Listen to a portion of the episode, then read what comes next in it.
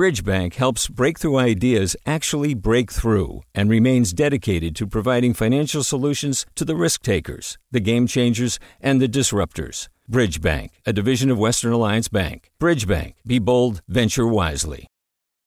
Hey, it's Avery Trufelman, host of Articles of Interest. And I've got to say, I've been a fan of KQED ever since I was a little kid and I would come out to San Francisco to visit my grandma. It was just what we'd always turn on every time we got in the car, every time we were making dinner and turning on the radio. Was always KQED.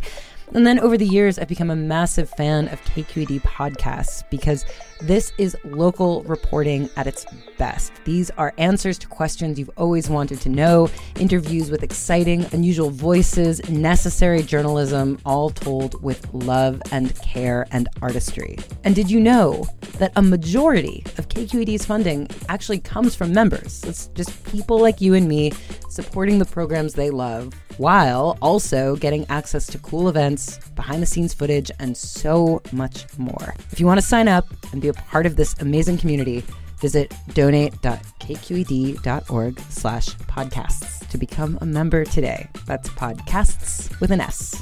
Thank you for listening and thank you for your support. From KQED.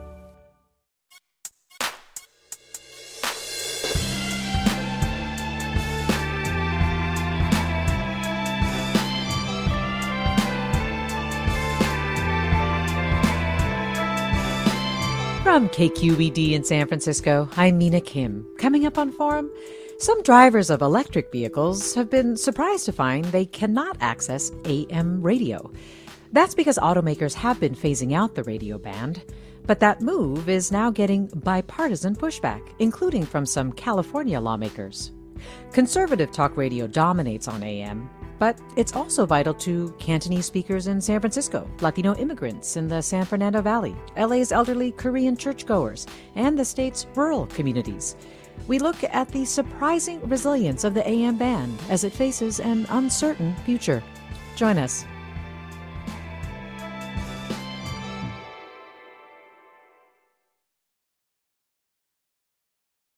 Welcome to Forum, and welcome members of Forum's new Discord community. I'm Mina Kim. Republican and Democratic lawmakers don't agree on much, but one thing they seem to agree on lately is the importance of AM radio. Here's Ohio Republican Bob Latta.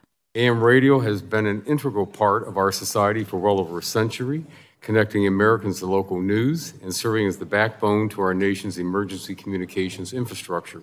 And here's California Democrat Doris Matsui. AM radio can provide consumers local coverage they can't get anywhere else.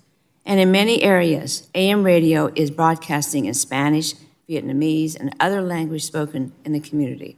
So, in many ways, AM radio remains a lifeline. So, why were these lawmakers speaking up for AM at a congressional hearing in June? Several automakers are phasing out AM radios in their electric vehicles because they sound bad when installed near electric motors. This hour, we're going to look at the future of AM radio and the role it plays in California's diverse communities. And joining me is Katie Thornton, journalist and host of the Peabody winning podcast series, The Divided Dial. Katie, thanks so much for being on with us. Absolutely. I am so happy to be on Forum. Thanks for having me, Mina. Yeah, glad to have you. So tell us why Republican lawmakers in particular, including Senator Ted Cruz, uh, some of the they're some of the loudest voices campaigning to save AM radio. Yeah, absolutely. And, you know, this really is a bipartisan push, but certainly um, there are a lot of vocal Republican lawmakers and attorneys general who are speaking on behalf of AM radio. Um, you know, as we sort of heard in the clips that were played at the top of the show, a lot of the rationale for this is, you know, supporting local news, providing an anchor to local coverage, to local reporting, also to emergency alerts, um, you know, especially for folks in rural areas who may not have other ways of accessing some of this emergency alert information. You know, they may not have reliable data or internet connection. And so the sort of uh, main reasons that folks really across across the political spectrum um, are, are, saying for their support of, of AM radio is this sort of connection to local media, to local news. Um, that's something that absolutely exists on the AM right on the AM band, and as we heard in those clips, is really vital to a lot of different people in a lot of different communities. Um, and also, the story is, as one may imagine, a little bit more complicated than what we hear in those congressional testimonials. Uh, the story being the fact that conservative and far right pundits, I think you said it in a piece, have claimed near dominion on AM talk radio.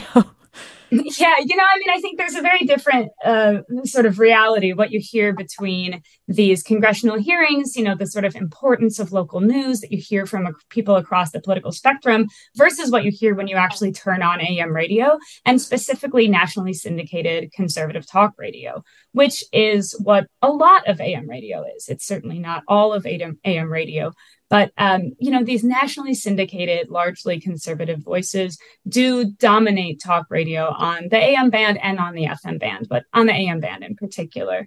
Um, and so, if you listen to AM radio, the reasons that you're hearing for that folks want to advocate to save AM radio on these nationally syndicated conservative talk shows is because you know it's it's much more in line with these claims of of censorship that um, you know this is a place where conservative voices dominate and so they the sort of ambiguous powers that be don't want these perspectives to be heard yeah, there have been some suggestions of political sabotage. I think Texas Senator Cruz was saying that uh, Quote, there's a big reason big car companies were open to taking down AM radio. Let's be clear big business doesn't like things that are overwhelmingly conservative.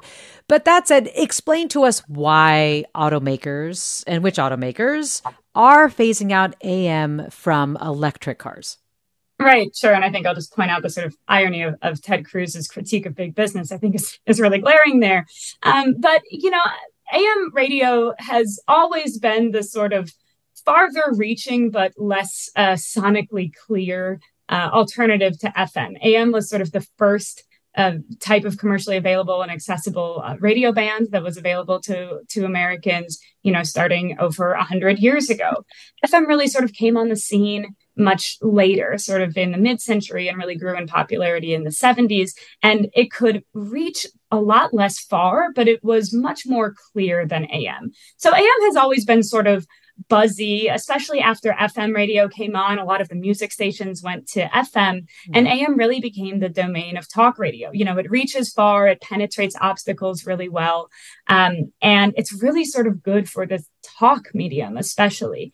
Um, but the problem is that as there have been more and more electrical appliances introduced in our life, more of these appliances are sort of operating at, at similar wavelengths and similar frequencies to the AM band. And so as we've become more reliant on electric appliances over the last hundred years, there's been more and more interference on AM. And that is especially true with electric vehicles.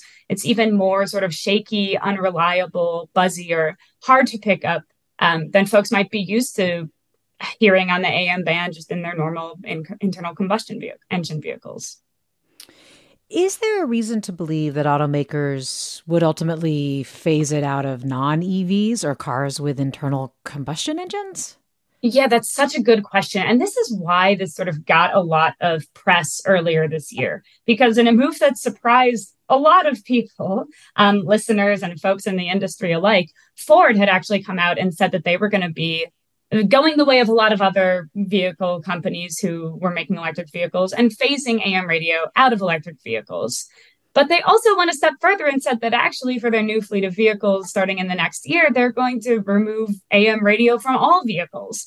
That really, really surprised a lot of people. And that's where a lot of this sort of pushback started. You know, phasing AM radios out of electric vehicles is is nothing new. There have been some electric vehicles on the market for eight years or so that have not had AM radios. You know, Tesla, BMW, Audi, Volvo, um, they they already don't have AM radios in their vehicles. Volkswagen and Mazda have announced that they'll be phasing them out next year. Um, but Ford did announce and has since gone back on their on their decision um, mm. that they that they would remove AM radio even from internal combustion engine vehicles. Yeah. Though it's already gone in Teslas, I think BMWs, as you said, don't have in some models. Volkswagen, Mazda are phasing it out. So people are getting a little bit nervous, including on the other side of the aisle, Democrats like uh, California's Doris Matsui, who we heard from, who represents Sacramento, parts of Yolo, and so so on. And and also in Southern California, San Fernando Rep Tony Cardenas has also spoken out. Why are they big proponents of AM?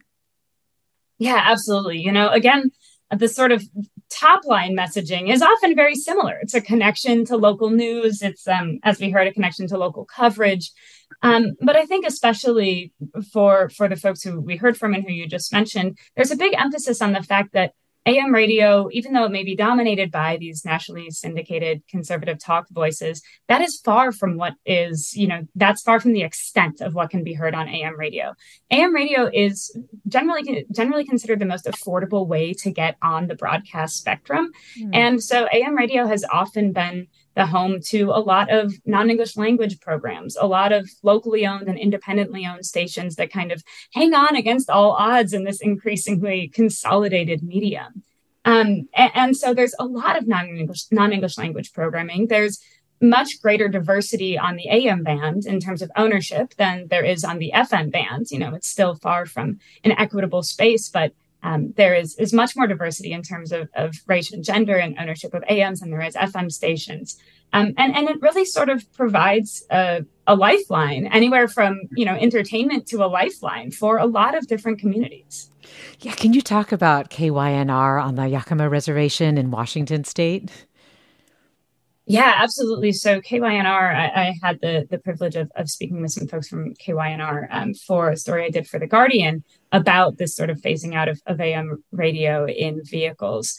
Um, KYNR is a station that reaches about 60 miles that is based on the Yakama Reservation, as you mentioned. Um, they have been around for, for several years. They're a station that has local coverage, a lot of music. Um, the person who I spoke with, who's the program director, also has um, an oldies show that he's been doing for many years. Um, they broadcast local news. They do live streams of powwows and other local events.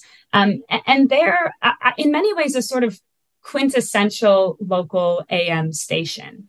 Um, they're a vital resource in the community. They also do not have an FM simul- simulcast. They, you know, budgets are tight in the media industry generally and radio. Um, and they do not have the available budget to say make a web stream. And so in many ways that station is representative of, of what a lot of these remaining local am radio stations are. Stations that have vital local information that haven't had the resources you know without being part of a big chain media conglomerate they haven't had the resources to get on social media to get on web streaming to get on fm and so they're really only heard on the am band you mentioned earlier that AM can get through a lot of obstacles. What do you mean by obstacles? Right. So this could be anything from you know buildings to mountains. Um, AM radio penetrates terrain much better than FM radio does. It reaches a farther distance, and so especially for folks who are living in rural areas and away from major population centers and away from major media markets, FM is often sort of the most uh, reliable, you know, consistent thing that they can pick up, even if the audio quality is comparatively lower to what you would hear on an FM station. We are talking with Katie Thornton, freelance print and audio journalist and host of the podcast series The Divided Dial, which is made with WNYC's On the Media. And I want you, our listeners, to join the conversation. Do you tune in to AM radio? If so, what for? What role does it play in your life? Have you relied on AM radio in an emergency, since it is a go to for emergency alerts? If you have an electric vehicle that can't access AM radio, do you miss it? You can email forum at kqed.org. You can find us on social media. We are on Facebook, Instagram, on threads at KQED Forum. You can call us. Our phone number is 866 733 6786. 866 733 6786. And this listener tweets Have been listening to the SF Giants on KNBR for decades. One night after backpacking all day, I got back to my truck in southern Utah and heard a 17 inning Giants game on 50,000 watt KNBR. And the Giants won. What a thrill! We need AM radio. It should never go away. We'll hear from more of you after the break. I'm Mina Kim.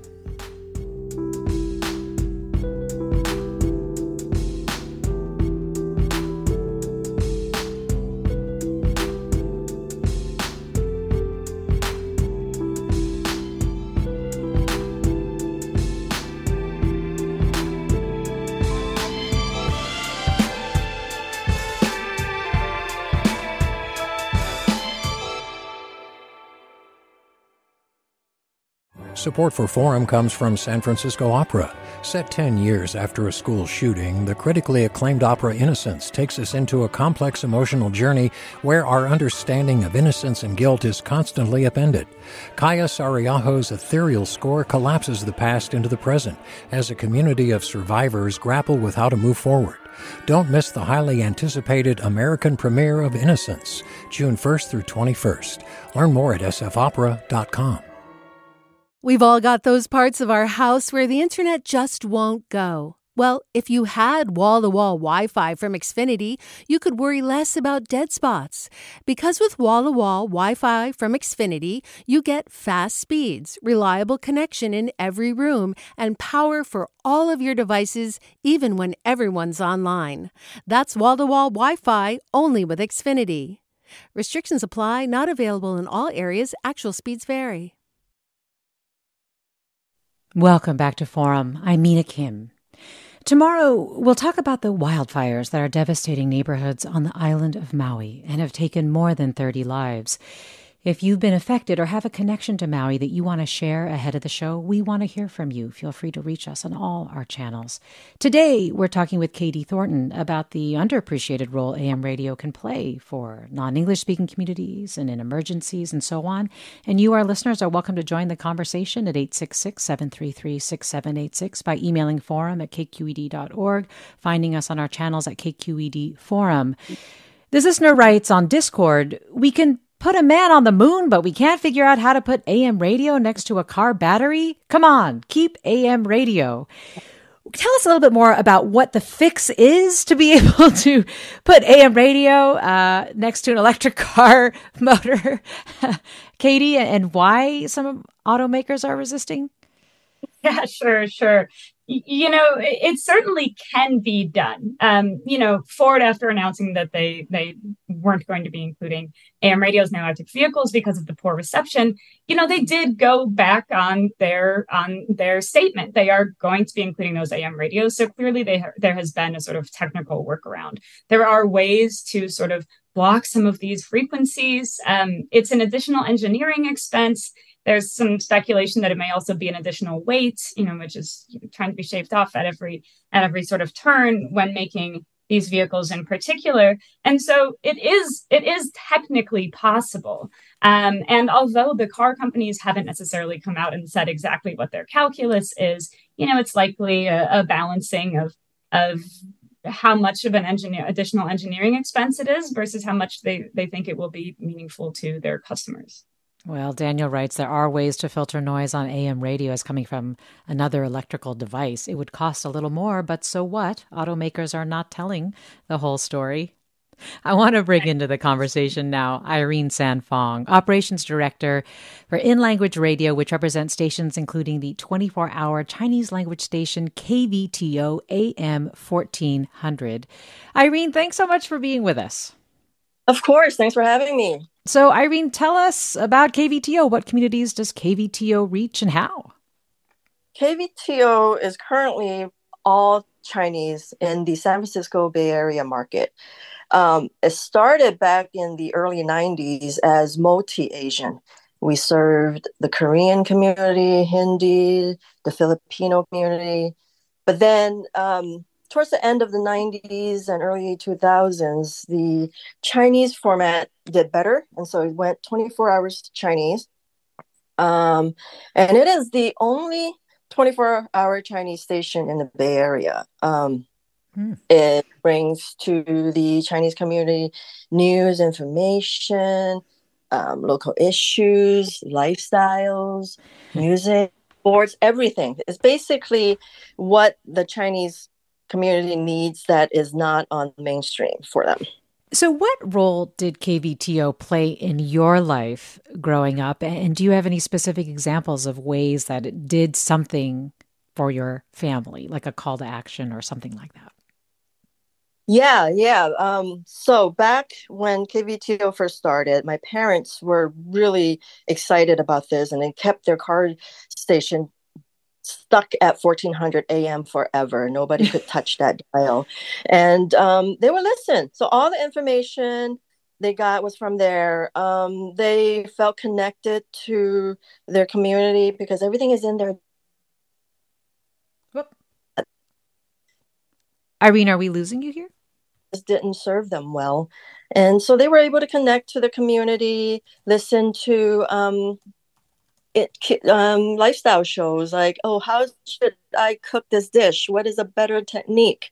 Um, I need help with this. So people would listen in and chime in.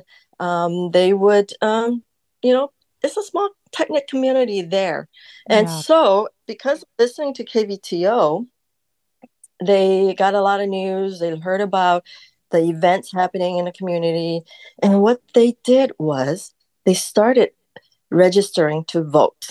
Before that, they said, I don't know what to vote for. I don't know what's out there. But the, um, the stations provided all that information. They mm. felt knowledgeable enough. They felt like they have to do something. They um, they felt that the Chinese voice needs to be heard. So they went out without much English. They went out and got help. The community got together and got the Chinese, um, uh, you know, certain ways where they can go get themselves registered. They got the pamphlets. They got the um, they got on. They got ready for voting. Wow! And um, they so that was that was their call to action. And so the cute thing was, yeah, go ahead. The cute thing was not only did they do that for themselves, they brought home voter registration cards for me and my brothers. That was very interesting. We're English proficient we're adults. We could have gone out and do this ourselves, but they said, you know, you need to do this. and here they are. That's that's a really cute story.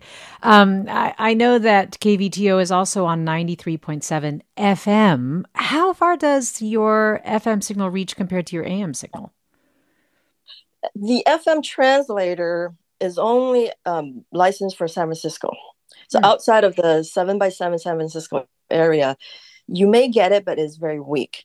AM though, 1400 AM goes as far north as Santa Rosa, as far south as even to San Jose. Might not be as clear in San Jose, but um, it still gets there. And then east wise, it would go beyond Contra Costa County. And get this, we've had people calling in from Sacramento. Certain times when all the factors are aligned, they could hear us. So AM is definitely our dominant reach there versus the FM. So, how worried are you about the phasing out of AM in new electric vehicles? Do you really think it will have a big impact on your listenership definitely. or you? Yeah, go ahead. Definitely.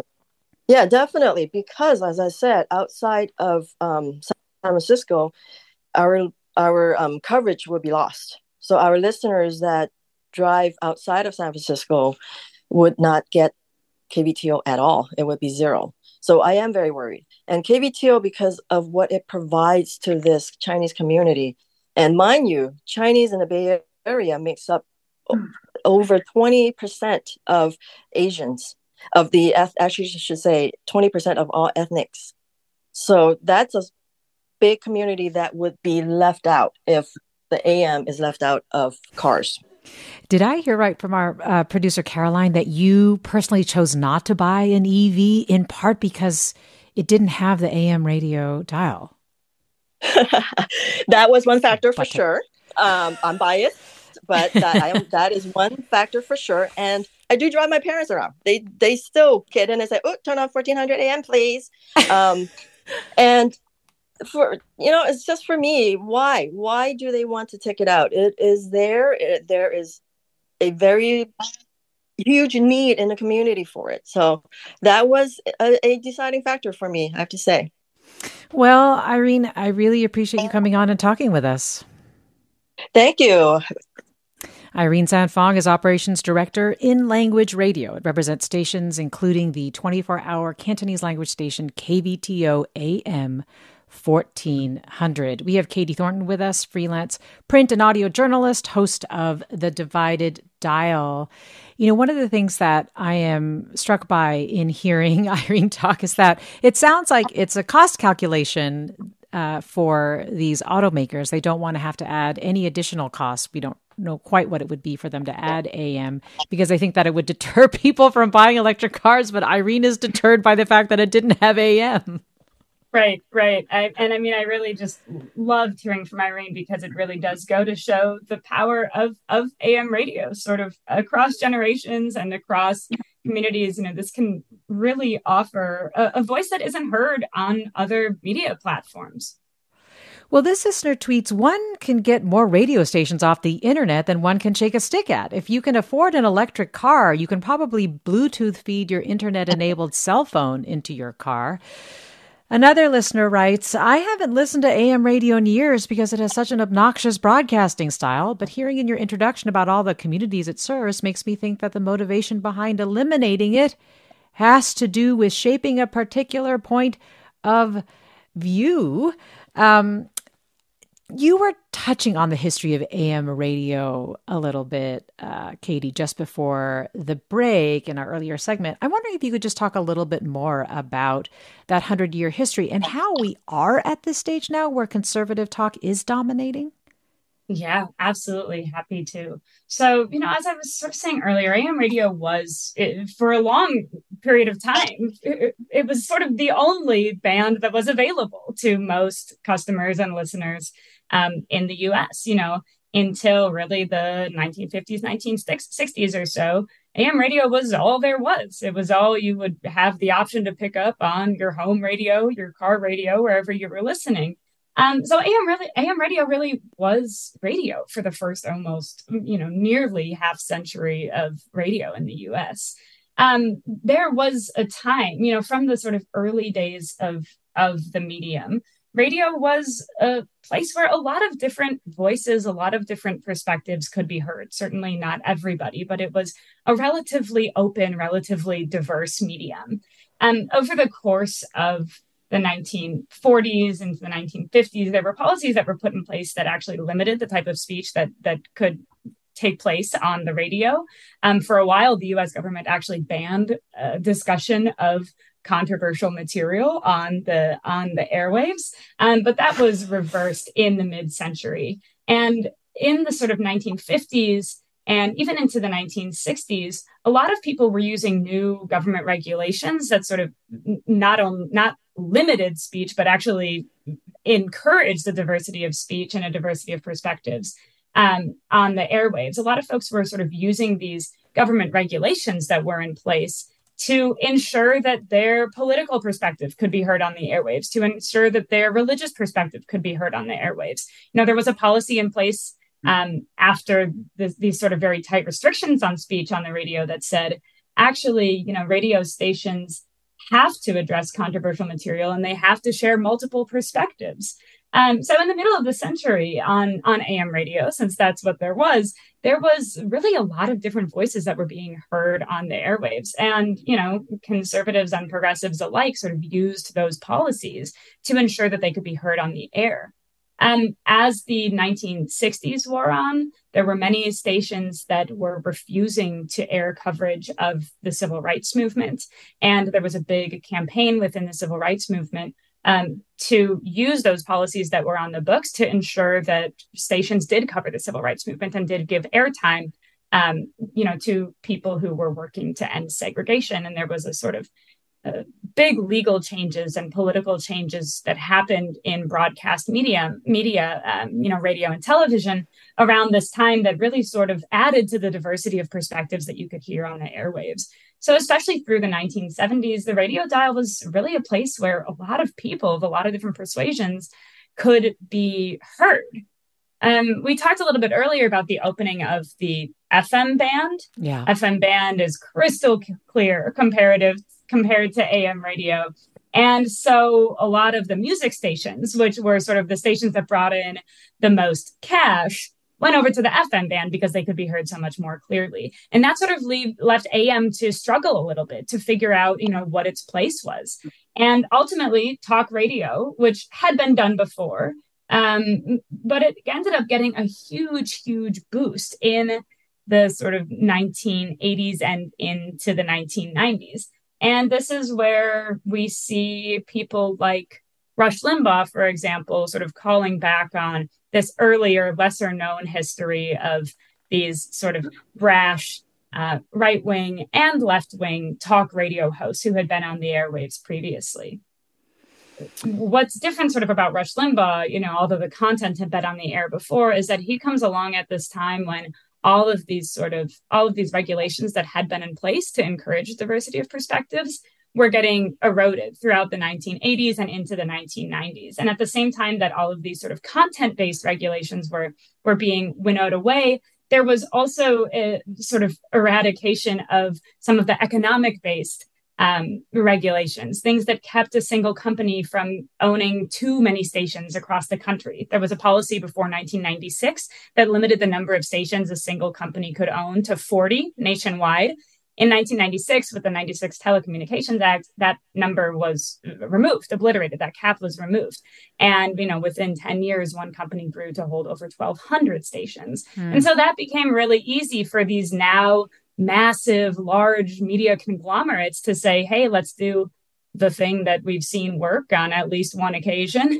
or let's put the show that we own say the rush limbaugh show if you're clear channel now iheartmedia let's just put it on a lot of our stations across the country because it's affordable and you know it seems to have at least some audience and it ends up sort of getting these voices that we now think of as as sort of wildly influential people like rush limbaugh it ends up sort of getting them almost artificially large um, because they come around at this this time when all of this deregulation and consolidation was coming to a head. There's certainly an audience for it, but it was more than just listener preference that drove that popularity.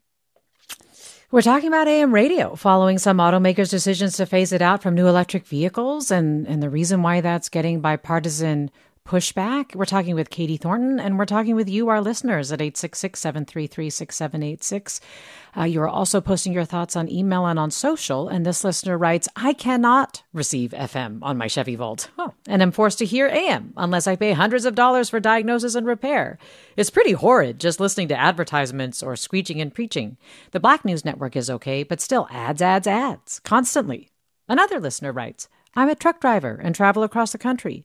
Although I'm not on AM all the time, it is a crucial mode of communication for local communities, tribal radio, startup voices, non English speaking audiences, emergency notifications, special events, education services, and other important information for local communities. In a time when communication facilities of cell, satellite, and FM are working, but subject to massive failures, it is just prudent and wise to keep a reliable backup system as AM provides for us. Katie, could you just talk about what Democrat, Massachusetts Democrat Ed Markey is trying to do, what his legislation is calling for? Yeah, absolutely. So there is currently um, the AM Radio for Every Vehicle Act, and this would basically require automakers at no additional cost to ensure that there is an AM radio in every vehicle. This has gotten a lot of bipartisan support. Um, it recently uh, passed within its Senate subcommittee. And so it's going to be debated on the Senate floor um, after the August recess.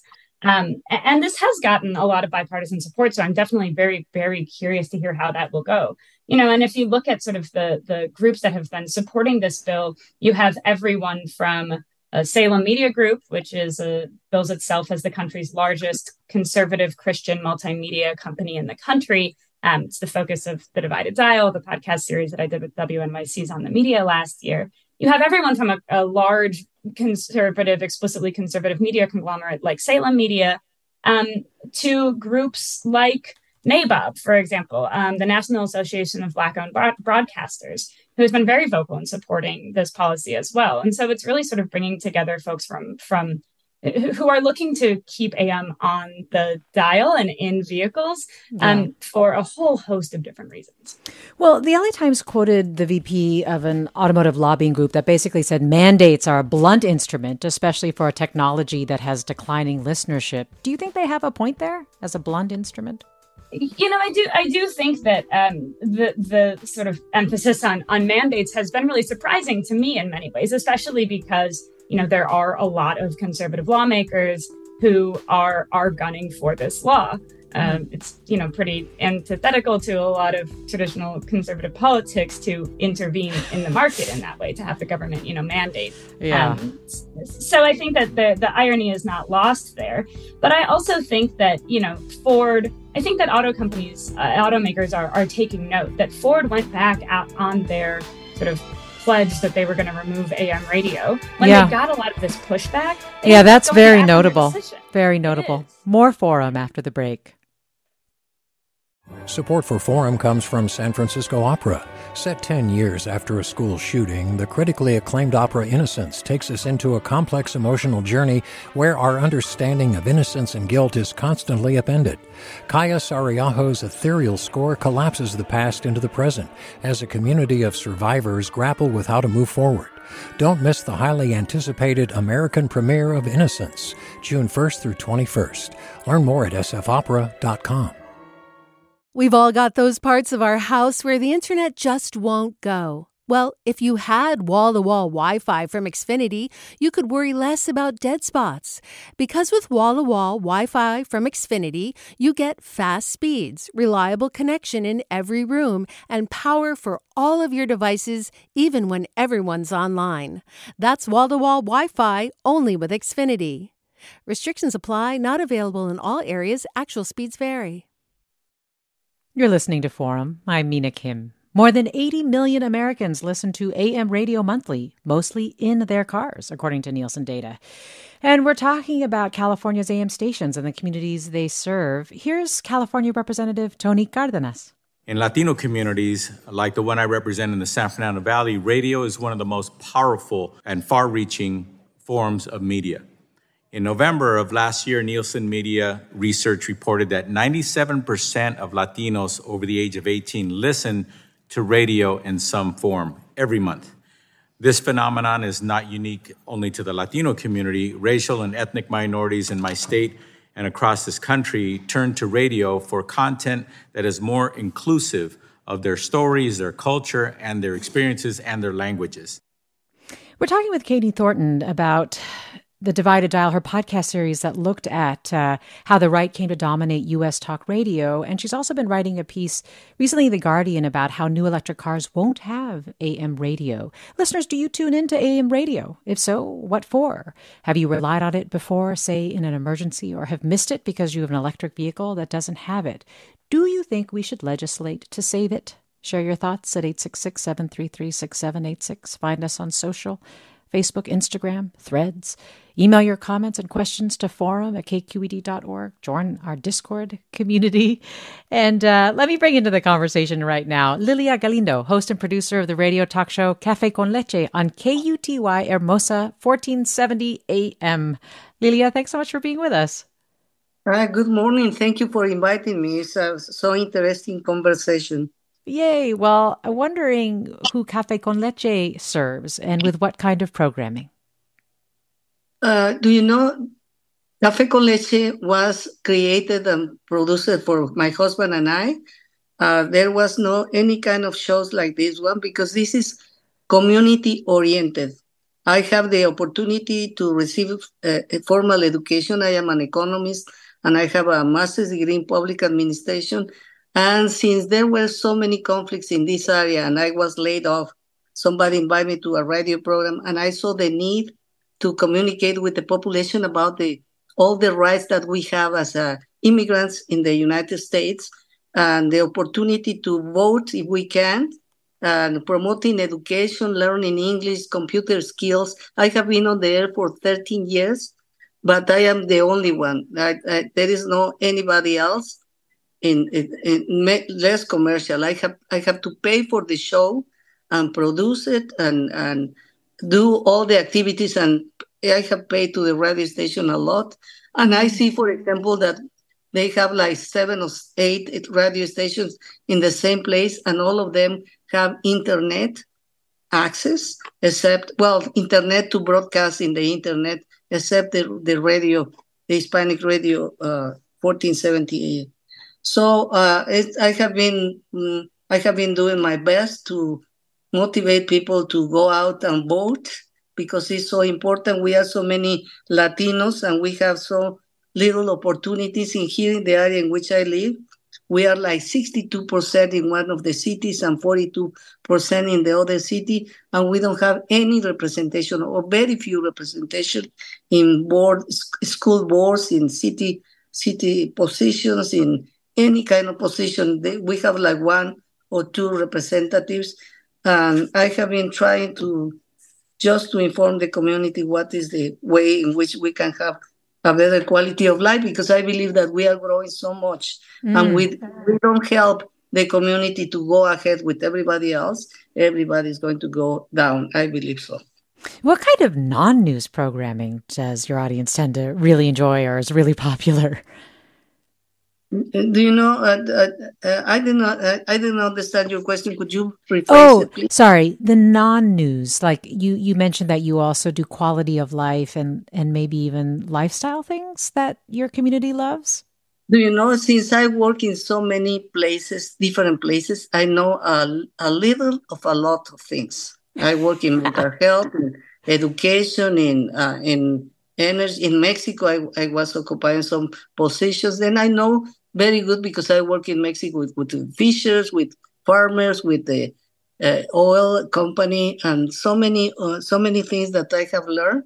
So I can talk about. We talk about everything. We talk about uh, immigration, about education. Why it's so important that the children go every day to school on mm, time, yeah. because otherwise we don't have enough resources, and this is why we have the really low quality of education and little things like that health.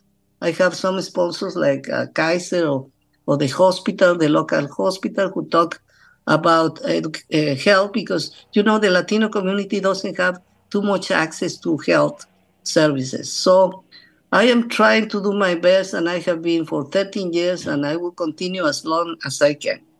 I love your point about knowing a little about a lot of things. That that is spoken like a true host. Um, I'm curious uh, do you worry about AM declining as a medium overall, AM radio declining?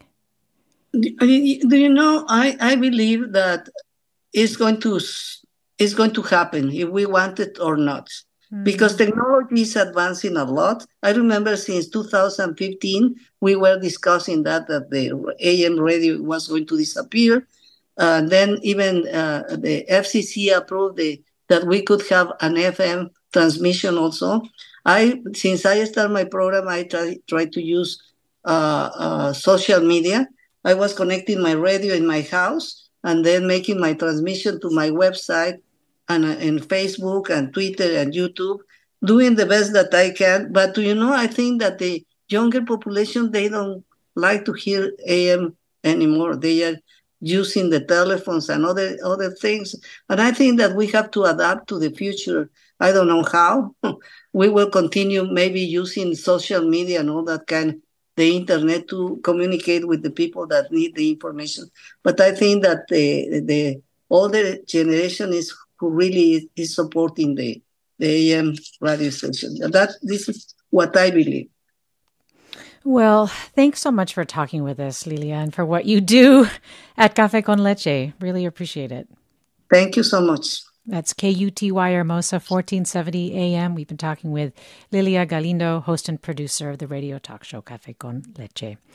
You, our listeners, are joining the conversation with comments. We're getting a lot. This listener writes on Discord It seems that we haven't made younger generations aware of AM radio and its diverse programming. If that trend continues, there might be no turning back.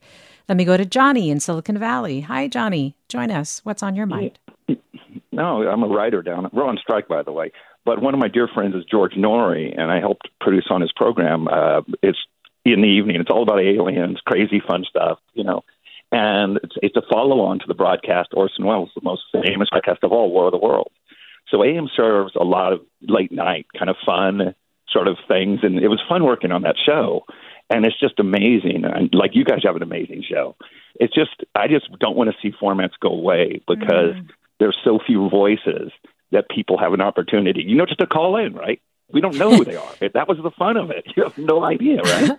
I'll agree with you. Live call in or just straight call in is, is going away. Well, Johnny, thanks for the appreciation and for sharing what you got out of AM. So, Katie, would you say that, you know, if AM were to go away or, you know, fewer and fewer cars would have it, that it would actually hit the smaller stations like Lilia Galindo's or Irene Tsan Fong's more than it would hurt conservative talk radio? Yeah, I think that that's absolutely the case. I mean, as we just heard from Lilia, the station that she's on, you know, doesn't have a web stream, whereas the other stations, you know, she said that she, as she looked at the other stations that are owned by the, the company, that they do have a web stream.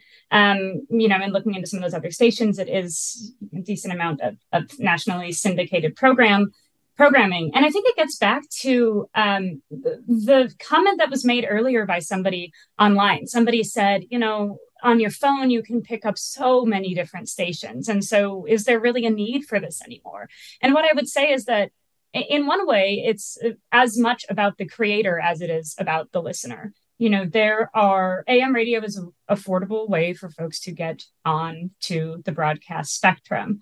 Um, it is not necessarily incredibly affordable to get onto a web stream with your AM signal. It's not necessarily affordable to archive all of your shows as podcasts to be able to generate you know text searchable transcripts for every show um, to get on youtube to get on social media these things take time and these things take a lot of resources because of the way that these big media conglomerates that end up sort of sharing a lot of this nationally syndicated conservative talk, because of the way those companies are structured, they have these massive economies of scale. Even if they're paying their hosts a lot of money, they're putting them on all of their dozens or hundreds of, or, or many of their dozens or hundreds of stations that they own across the country. And so they are able to have the funding to be able to get online. But a locally owned station that is sort of doing everything that it can to, to get by, or, you know, in in Lilia's case, uh, paying for brokered program, paying for on air time, which is what uh, many many folks are doing to get on the broadcast spectrum. Um, that doesn't leave a lot of excess time or funding to get out in front of all these other places that people might be able to pick them up, and the younger generations might be picking them up in podcasts. Um, on YouTube. And so I do think that any sort of major changes that come to the AM band, they're going to be able to be weathered pretty well by these large conservative talk radio conglomerates and by any sort of large media conglomerates. I think it will be much, much harder for these local stations that are providing this sort of vital resource that that we're talking about today and for these local hosts. Yeah. Well, this listener writes other than the local unique programming, which might be foreign language based in large cities, the majority of AM is dominated by right wing political talk radio, national religious programming, and sports radio. If you take a long road trip through red states America, you will find very little diverse programming. Another listener writes AM radio is the standard of radio listening for baseball and football, especially late at night. You can get stations late at night that you cannot get in the day. Without AM radio, the sounds you hear will not be inclusive of the world. Let me remind listeners that we are talking about AM radio and you are listening to Forum on FM radio. I'm Mina Kim. Let me go to caller Franz in San Rafael. Franz, you're on. Hi. My observation is with respect to AM radio, people who are disabled, shut ins, can't get out a lot, AM radio is uh, generally live, unlike even KQED recorded radio shows from yesterday live radio makes people feel like they're actually living in the world and they're connected to human beings. Mm. I, I think it's a very important thing. A lovely observation, Franz. Thank you. Thank you for sharing it. One of the things, Katie, that um, Lilia said that I was struck by was that she's trying to figure out because she does feel like inevitably AM will decline, um, and but she's not sure how to prepare for that future. Uh, how are some people preparing for that future? Yeah, I think that's a really good question. Um, you know, this this answer is is more relevant to non-commercial stations, but one thing I would say is that for nonprofits and non-commercial stations, that community stations that are able to receive funding from CPB, the uh, that is sort of a, a big revenue stream, uh, not a major revenue stream, but really sort of a, a little bit of a buffer, the public funding that can support some of these nonprofit media outlets and and support uh, folks who distribute NPR programs and others, uh, and um, not exclusively NPR, but other community programs and sort of locally driven programming as well. So for non-commercial stations, uh, there's a tiny bit of public funding that can be available that can help generally support the stations so that maybe there is the time and resources to get online or to get an FM translator. Um, but I would I would really note, and this sort of goes to the point that that somebody who wrote in made about the fact that overall conservative talk and religious talk and sports does dominate AM radio.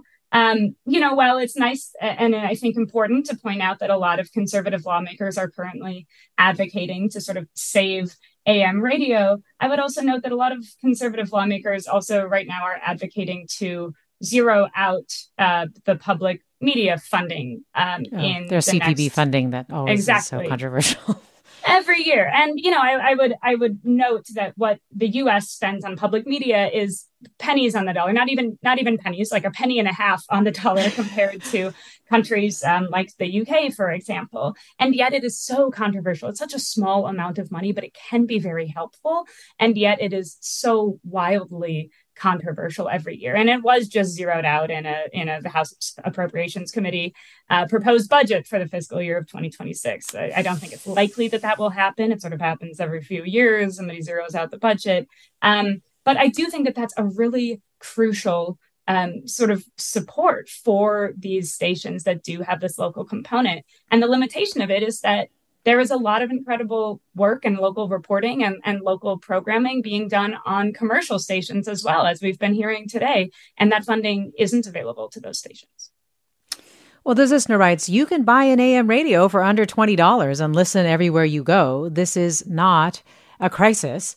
Um, there has been points made that you know the likely overlap of maybe the unique diverse communities that would be hit hard if am went away um, and electric vehicle ownership or purchasing is not very high. Also, rural areas, there's not a ton of uptake of electric vehicles. So, why are we so worried about this?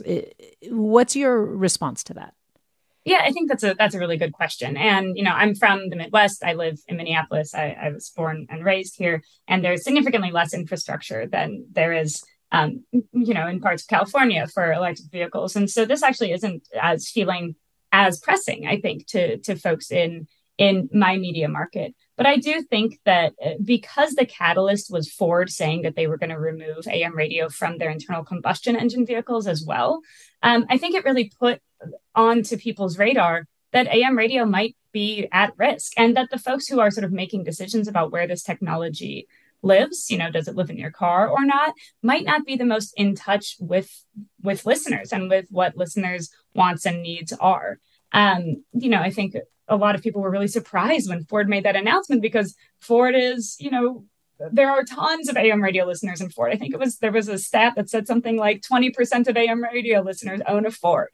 Um, and so I think that there's a sort of disconnect between some of the folks, you know, in the companies that are making these decisions and listeners, what they what they need and what they want. Um, and so, while I do think there's sort of an immediate and impending sort of um, question to be asked and, and, sort of dire circumstances we've been talking about, you know, if it's removed from AM, if it's removed from electric vehicles, um, I do think that the sort of bigger question and, and bigger concern is that this may be reflective of a general sort of deprioritization of the band and move away from from AM radio. Hmm. Well, Tina writes, My mother only speaks Chinese and she gets so much information from 1400 AM from estate planning, investments, cooking, and nutrition advice. She is more up to date on local politics than I am. Without access to the internet, 1400 AM is her all in one source for information. It is an incredible resource for the Chinese community. And Laura writes on Discourse, Discord. Laura writes on Discord, totally love the diversity on AM and the democratic essence of both its access and dispersal. I love road trips, and AM radio has always so totally been a part of the view from my vehicle. Katie Thornton, thank you so much for coming on today and telling us all about this. Lovely to talk with you. Thank you so much for having me, and you're the great guest on this show. I learned a lot. Me too. Katie Thornton, check out her podcast series, The Divided Dial. Also, her reporting, if you want to learn more about this, is all over the place. The Guardian piece is titled New Electric Cars Won't Have AM Radio. Right wingers claim political sabotage. Caroline Smith, thank you so much for producing today's segment. Thank you, listeners, as always, for your questions, comments, stories. You have been listening to Forum. I'm Mina Kim.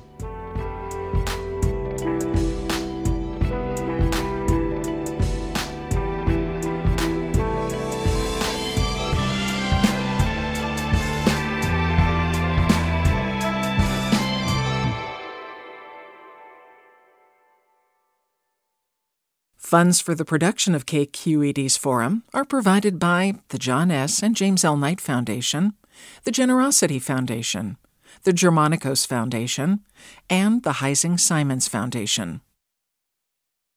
Support for Forum comes from San Francisco Opera. Set 10 years after a school shooting, the critically acclaimed opera Innocence takes us into a complex emotional journey where our understanding of innocence and guilt is constantly upended. Kaija Saariaho's ethereal score collapses the past into the present as a community of survivors grapple with how to move forward. Don't miss the highly anticipated American premiere of Innocence, June 1st through 21st. Learn more at sfopera.com. We've all got those parts of our house where the internet just won't go. Well, if you had wall to wall Wi Fi from Xfinity, you could worry less about dead spots. Because with wall to wall Wi Fi from Xfinity, you get fast speeds, reliable connection in every room, and power for all of your devices, even when everyone's online. That's wall to wall Wi Fi only with Xfinity. Restrictions apply, not available in all areas, actual speeds vary all over the country. We need to improve reading in Wisconsin. Schools are changing the way they teach reading. I'm calling for a renewed focus on literacy. We have gotten this wrong in New York and all across the nation. And it's happening because of a podcast. I think your podcast has changed my life. And I'm going to share this podcast with everyone I meet. Sold a Story investigates how teaching kids to read went wrong. New episodes of Sold a Story are available now.